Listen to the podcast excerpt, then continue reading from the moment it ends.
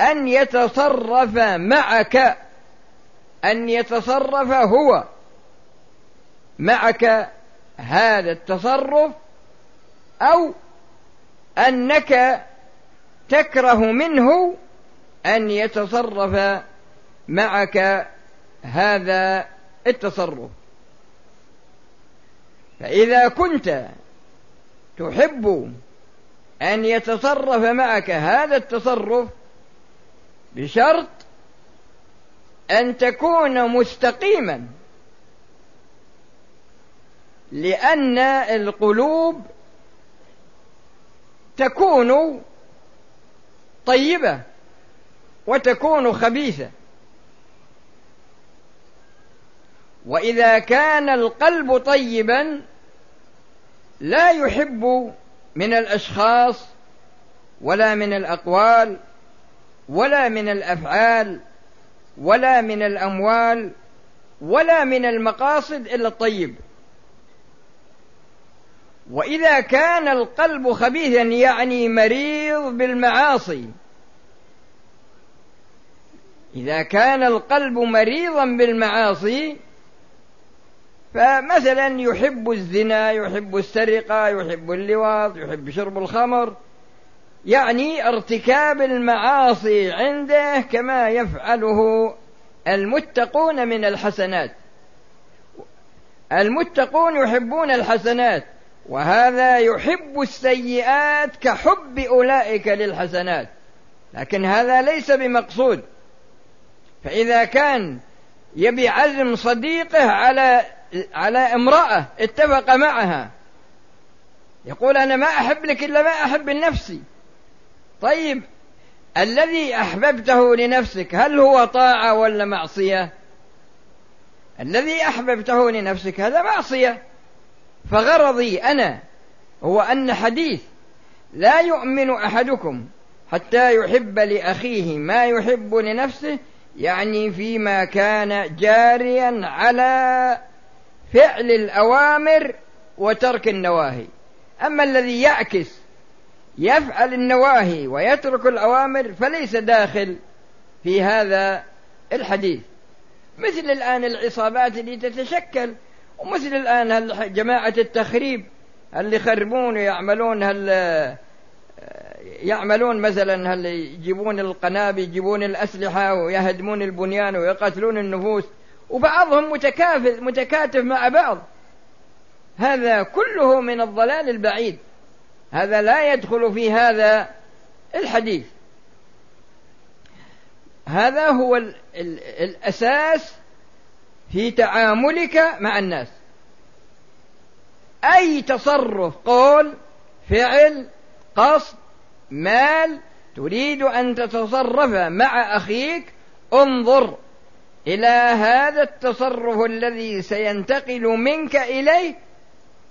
فإذا كنت تحب أن ينتقل منه إليك فأنت على طريق مستقيم بالقيد الذي ذكرته لكم وهو أن يكون الشيء يكون الشخص ممتثلا للأمر ومجتنبا للنهي.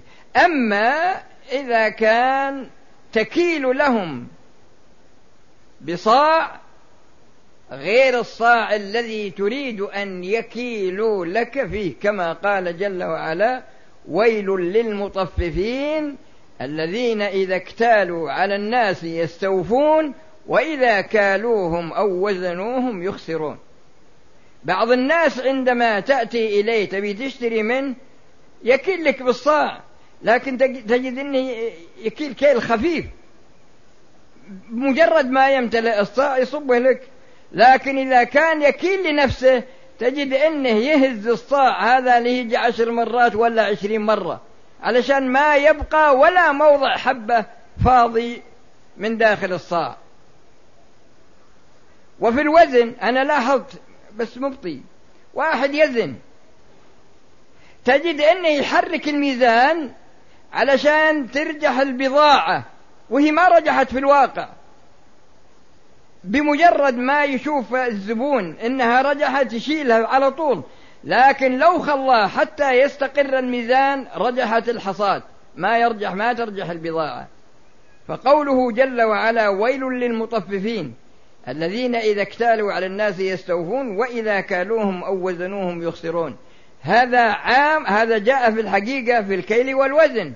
لكنها قاعدة عامة في جميع التعامل. وهذه تتفق مع قوله جل مع قوله صلى الله عليه وسلم لا يؤمن أحدكم حتى يحب لأخيه ما يحب لنفسه. هذا بالنظر إلى تعاملك مع الناس.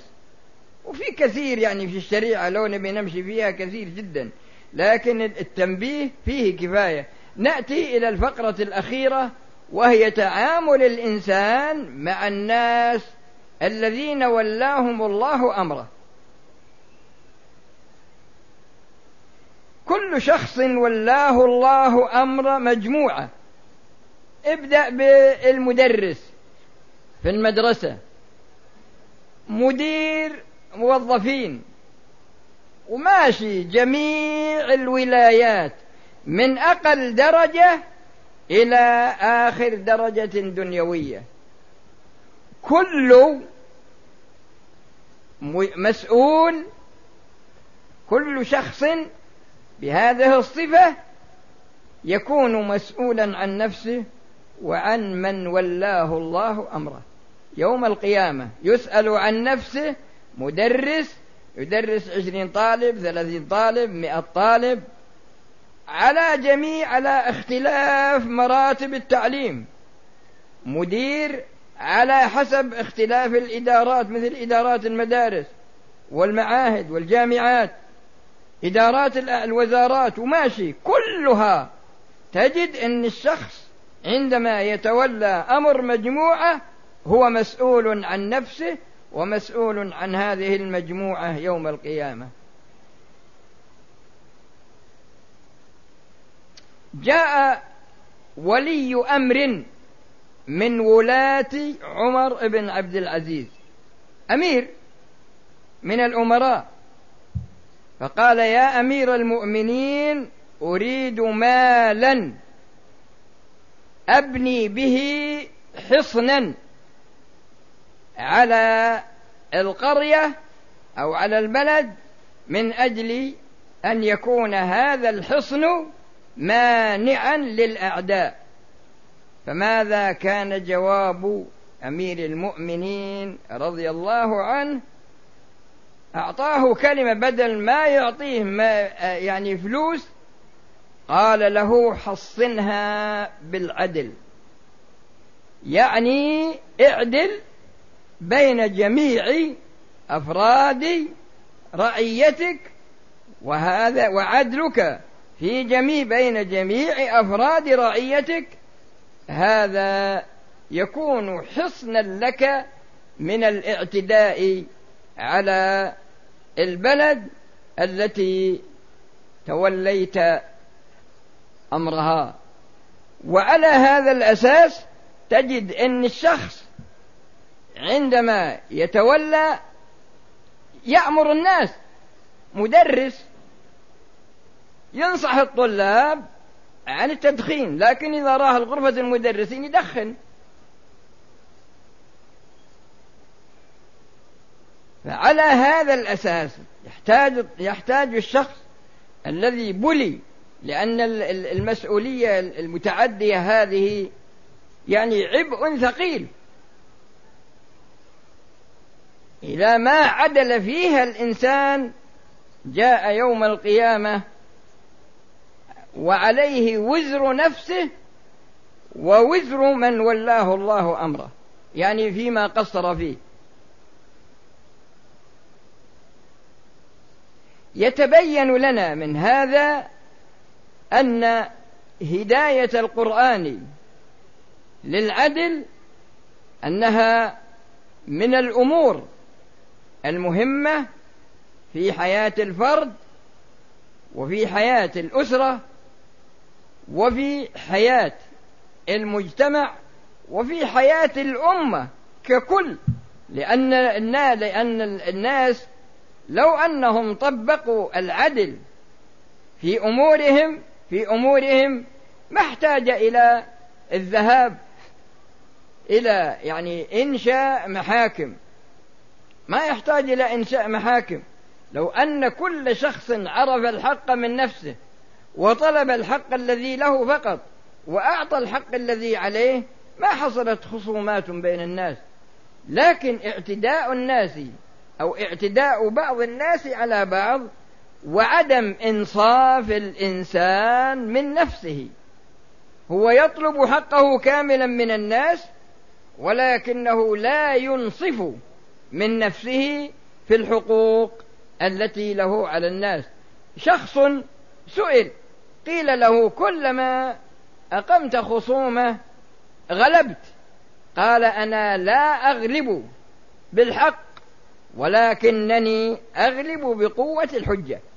يعني يأخذ يأخذ مال غيره في مجال القضاء لكن بقوة الحجة. والرسول صلى الله عليه وسلم بين أصل ذلك.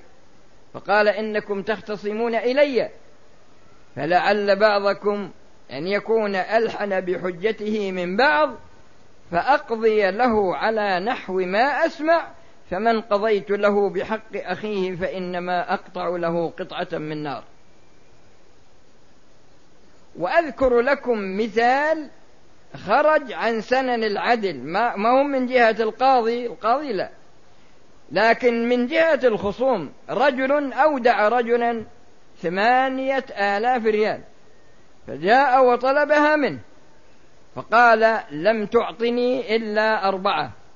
قال أنا أعطيتك ثمانية. قال لا أنت أعطيتني أربعة. قال بيني وبينك القضاء. قال ما ما عندي مانع. جلس عند القاضي. المدعي ما عنده بينة. ما له إلا يمين المدعى عليه. فقال له القاضي لك يمينه. قال أنا راض باليمين يحلف. فحلف بأنه لم يودع عنده إلا أربعة آلاف. هذا الخصم هل سلك مسلك العدل في الخصومة؟ وإلا سلك مسلك التفريط. سلك مسلك التفريط لأنه ظلم نفسه وظلم صاحب المبلغ. لكن ما الذي حصل؟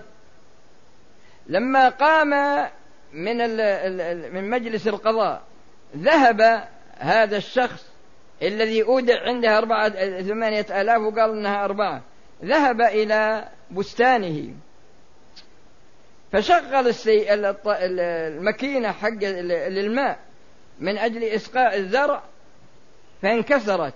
في نفس اليوم فاستدعى ولده وطلب منه أن يذهب إلى السوق بالسيارة يأتي له بقطعة غيار على يصلح الماكينة.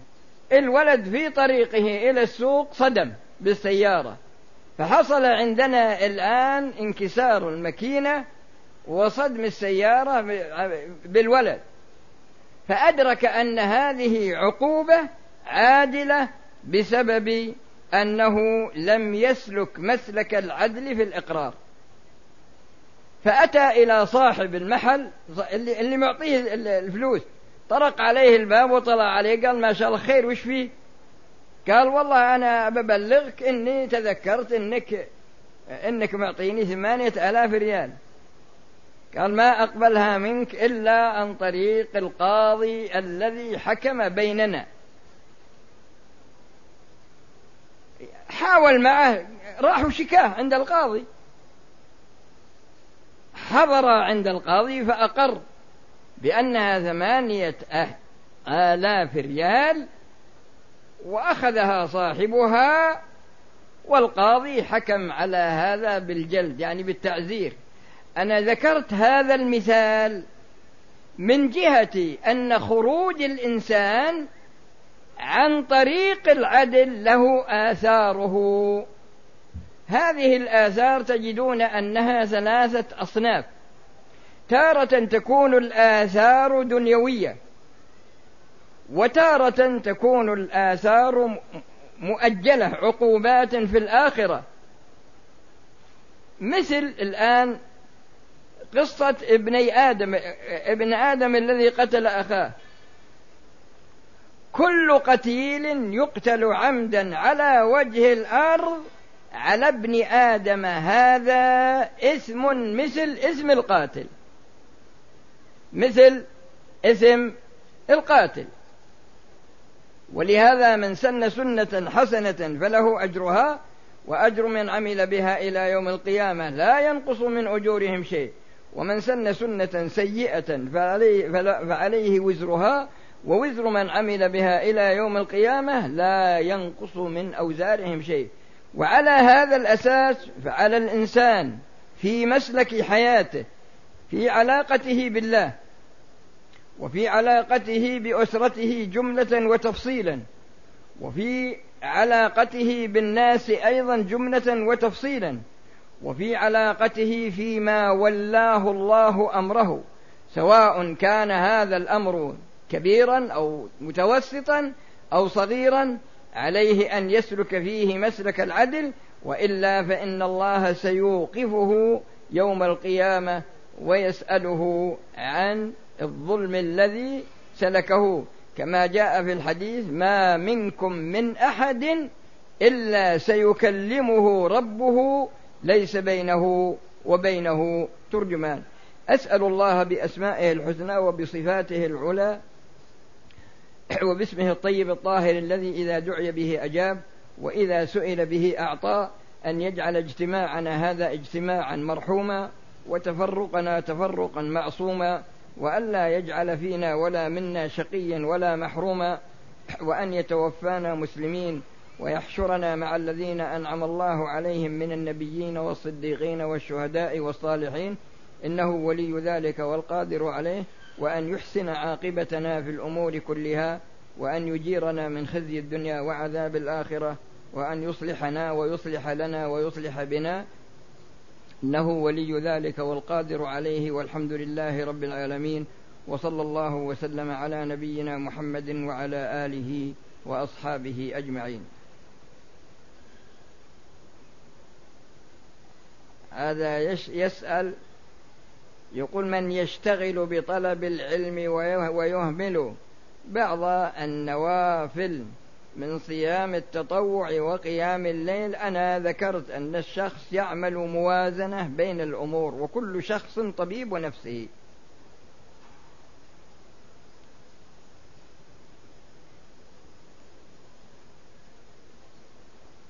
وهذا يقول يقول إن حنا فيما سبق أن الواحد يسبل وكذلك رفع اليدين في الصلاة في تكبيرة الإحرام فقط على حكم على على كل حال ما مضى استغفروا الله منه.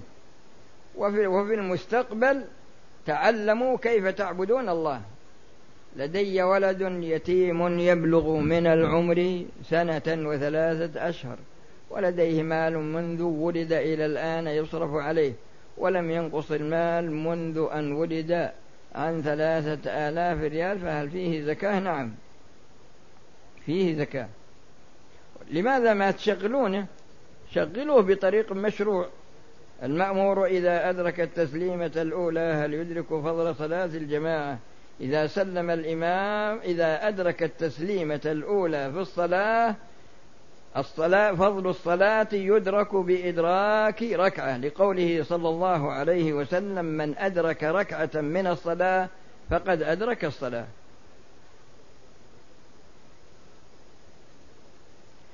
شخص بدأ بالركن اليماني وانتهى فيه سبعة أشواط. الشوط السابع ناقص. ناقص المسافة التي بين الركنين وعلى هذا الأساس ما يصح طوافه لأن البدء من الركن الذي فيه الحجر الأسود. يوجد معي مبلغ من المال وأضعه في بنك إسلامي وكل سنة يأخذ عائد سنوي خوفا من وضعه في المنزل لعدم صرفه أو سرقته. فهل ما أدري وش هالكلام؟ ولو أن وضعته في المنزل إذا كان يشتغل ما في مانع لكنك تخرج زكاة الربح وتخرج زكاة الأصل. وهذا يسأل عن الجرح يعني الدم إذا خرج إذا كان كثير فهو ناقض للوضوء. أنا شاب أحاول قدر المستطاع الغض من بصري. يا أخي تزوج يا معشر الشباب من استطاع منكم الباء فليتزوج فإنه أغض للبصر وأحصن للفرج ومن لم يستطع فعليه بالصوم فإنه له وجاء. صم صيام داود صم يوما وأفطر يوما. هذا علاج نبوي. هذه فتاة تعودت على قراءة القرآن الكريم كل فجر قبل أذان الفجر ولا أحب أن يفوتني ذلك فأقرأ القرآن من المصحف. حتى عندما تكون علي الدورة إذا إذا كانت على المرأة الدورة لا يجوز لها أن تمس المصحف ولا يجوز لها أن تقرأ القرآن. امرأة تسأل فتقول عندي مرض السكر وقال لي الأطباء إن الحمل يؤثر على صحتي ولا بد لي من عملي عملية ربط اسمحي لزوجك يتزوج ولا في حاجة إلى ربط الرحم من أجل أن الله يرزقه أولاد ما يكون فيه احتكار. وهذا يسأل عن العادة السرية يا أخي محرمة.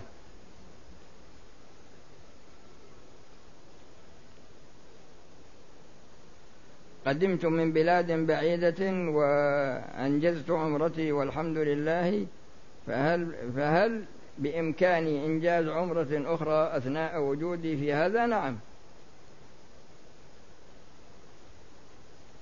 أنا مصاب بفيروس بالكبد ولكن كل التحاليل والأشعة أن أن الكبد بحالة جيدة هل لا بد أن أخبر من سأتزوجها نعم إذا كان فيك مرض فأخبرها لأن هذا من الغش إذا كتمت فهو من الغش من غشنا فليس منا.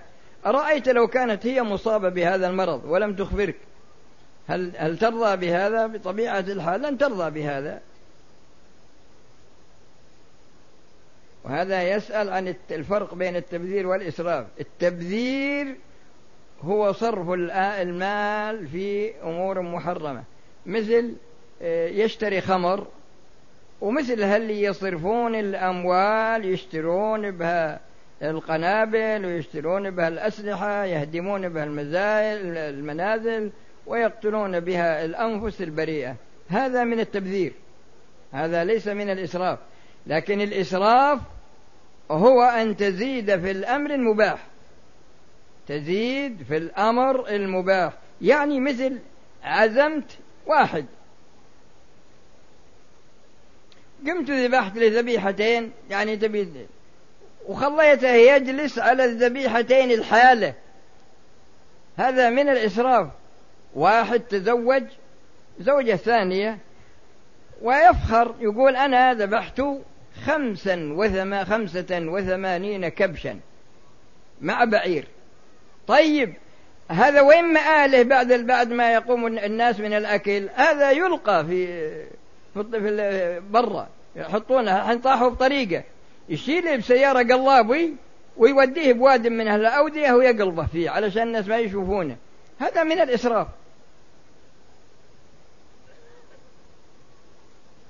وقد يسلب الإنسان الرزق بسبب الإسراف. لكن ما يفكر أن الإسراف هو سبب سلب الرزق. هذا يقول كان نصرانيا. وكان لي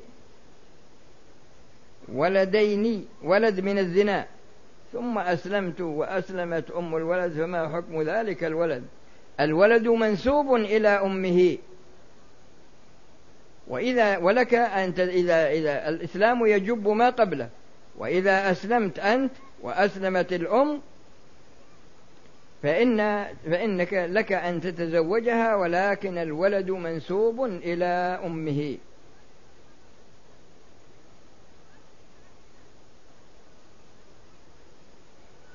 وهذا يسأل عن السنة يعني الشروق يعني بعد ما ترتفع الشمس يعني في حدود الساعة ثنتين إلا ربع بعد طلوع الفجر.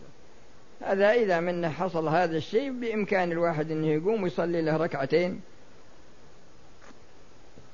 ويسأل عن عن أوقات الكراهة. الرسول صلى الله عليه وسلم قال لا صلاة بعد الفجر حتى تطلع الشمس ولا صلاة ولا صلاة بعد العصر حتى تغرب الشمس. وفيه أيضا وقت اللي هو قبل أذان الظهر في حدود يمكن ثلث ساعة. كل هذا وقت نهي. والمقصود أنه وقت نهي ابتداء تطوع. لكن من نام عن صلاة ثم قام يصليها في أي وقت؟ إذا دخل المسجد يصلي في أي وقت إذا طاف يصلي ركعتي الطواف في أي وقت. لكن هذا بالنظر إلى ابتداء ابتداء التطوع يعني منهي عنه. يوجد ساعة في المنزل وفي المسجد فهي تعمل صوت. وش هذا؟ والله يا أخي ما إذا كانت تعمل صوت منكر نبه صاحبها. أنا ما سمعتها.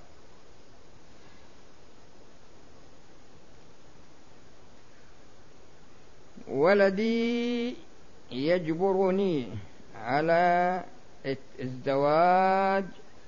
ولدي أو والدي يجبروني على الزواج على فتاة وأرغب الزواج بها. لا على فتاة لا أرغب الزواج بها ويقولون إنها ما أدري محجوزة لك منذ الصغر. أطع والديك لأنك لا تدري عن عواقب الأمور. وإذا أردت بعد مثلا كم سنة بإمكانك تتزوج زوجة ترضاها. رجل مهدد بالسجن لأن عليه دين فهل عند الضرورة يجوز له أن يأخذ قرضا من البنك بالفائدة؟ لا. لا يجوز استباحة الربا أبد. الإنسان إذا صار ما عنده زوجة ولا يقدر يتزوج يروح يسلك مسلك الزنا وقال والله إنه مضطر لا كل هذه أمور ما ما تجوز. ولدي وإيش ولد لي؟ أو ولد لي عمره إحدى عشر سنة. أدى العمرة وعلى إحرامه قبل أن يحلق وحل إحرامه قبل أن يحلق دون أن نعلم به. ترجعون إحرامه عليه وتخلونه يقصر. شخص شرب بيده اليسرى هذا خلاف السنة. خذ. الشرب باليسرى هذا خلاف السنة. لأن اليمنى تستعمل لجميع الأمور الفاضلة واليسرى تستعمل لجميع الأمور المفضولة.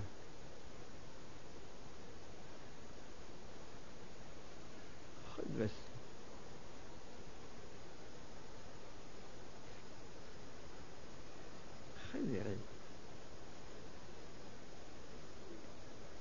هل زوجة والدي هل والدة والدة زوجة والدي الثانية. هذه محرم لأبيك.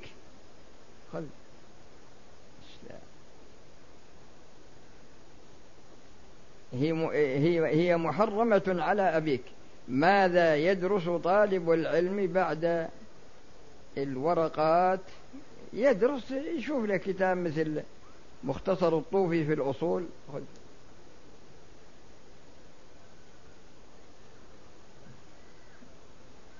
وهذا يقول ما حكم من يسبق الإمام؟ مسابقة الإمام لا تجوز. إنما جعل الإمام ليؤتم به فإذا كبر فكبروا ولا تكبروا حتى يكبر. وإذا ركع فاركعوا ولا تركعوا حتى يركع إلى آخر الصلاة.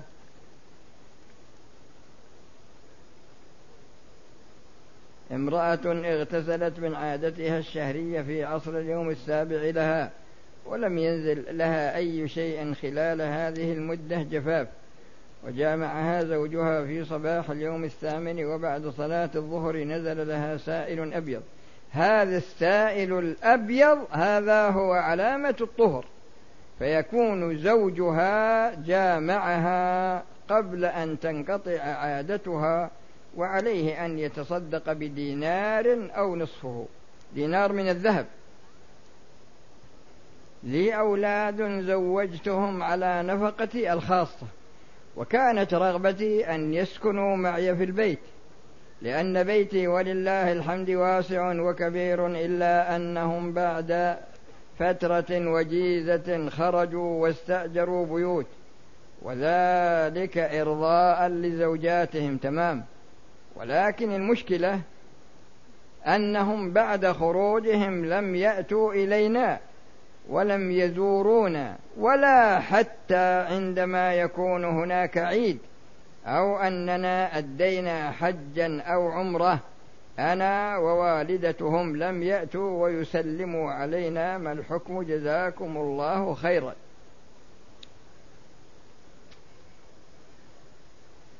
الشخص عندما يتد